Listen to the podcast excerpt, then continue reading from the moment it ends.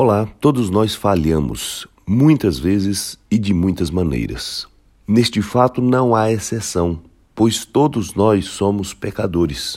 Herdamos dos nossos primeiros pais aquela corrupção que fez com que os homens se afastassem de Deus e cada dia se tornassem mais rebeldes, incrédulos. Mas Deus é um Pai amoroso. Ele se importa conosco ele vem ao nosso encontro. Ele falou no passado através dos profetas. Ele falou pessoalmente quando o Filho encarnou-se. E ele chamou os homens para se arrependerem e crerem nele. Nós, por causa do nosso pecado, precisamos desesperadamente ouvir e crer na voz de Jesus Cristo. Mas mesmo depois de fazê-lo, podemos tropeçar por isso, Deus, o nosso Pai, nos corrige, não para o nosso mal, pelo contrário, mas para nos trazer de volta para o caminho certo.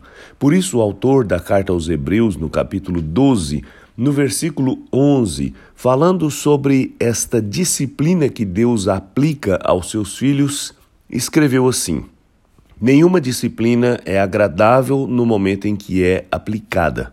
Ao contrário, é dolorosa.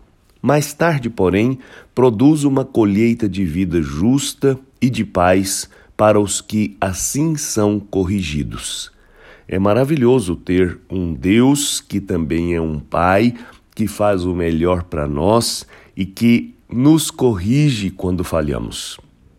O próprio texto de Hebreus diz que se não estamos sendo corrigidos é porque não somos filhos, porque filhos amados são corrigidos por seus pais.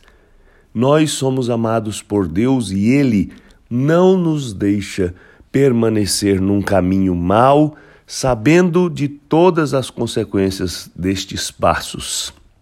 Então, tenhamos o coração sensível, os olhos abertos para ouvir, perceber e sermos corrigidos pelo Senhor.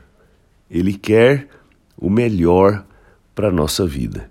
Eu sou Agnaldo Faria, pastor da Igreja Presbiteriana da Moca em São Paulo. Vamos orar.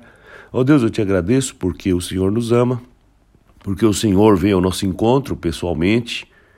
Te agradeço pela Sua palavra e agradeço pela Sua correção. Dá-nos a humildade de entender a necessidade dela e a confiança na Sua bondade que quer o melhor para nós. Eu te peço em nome de Jesus. Amém.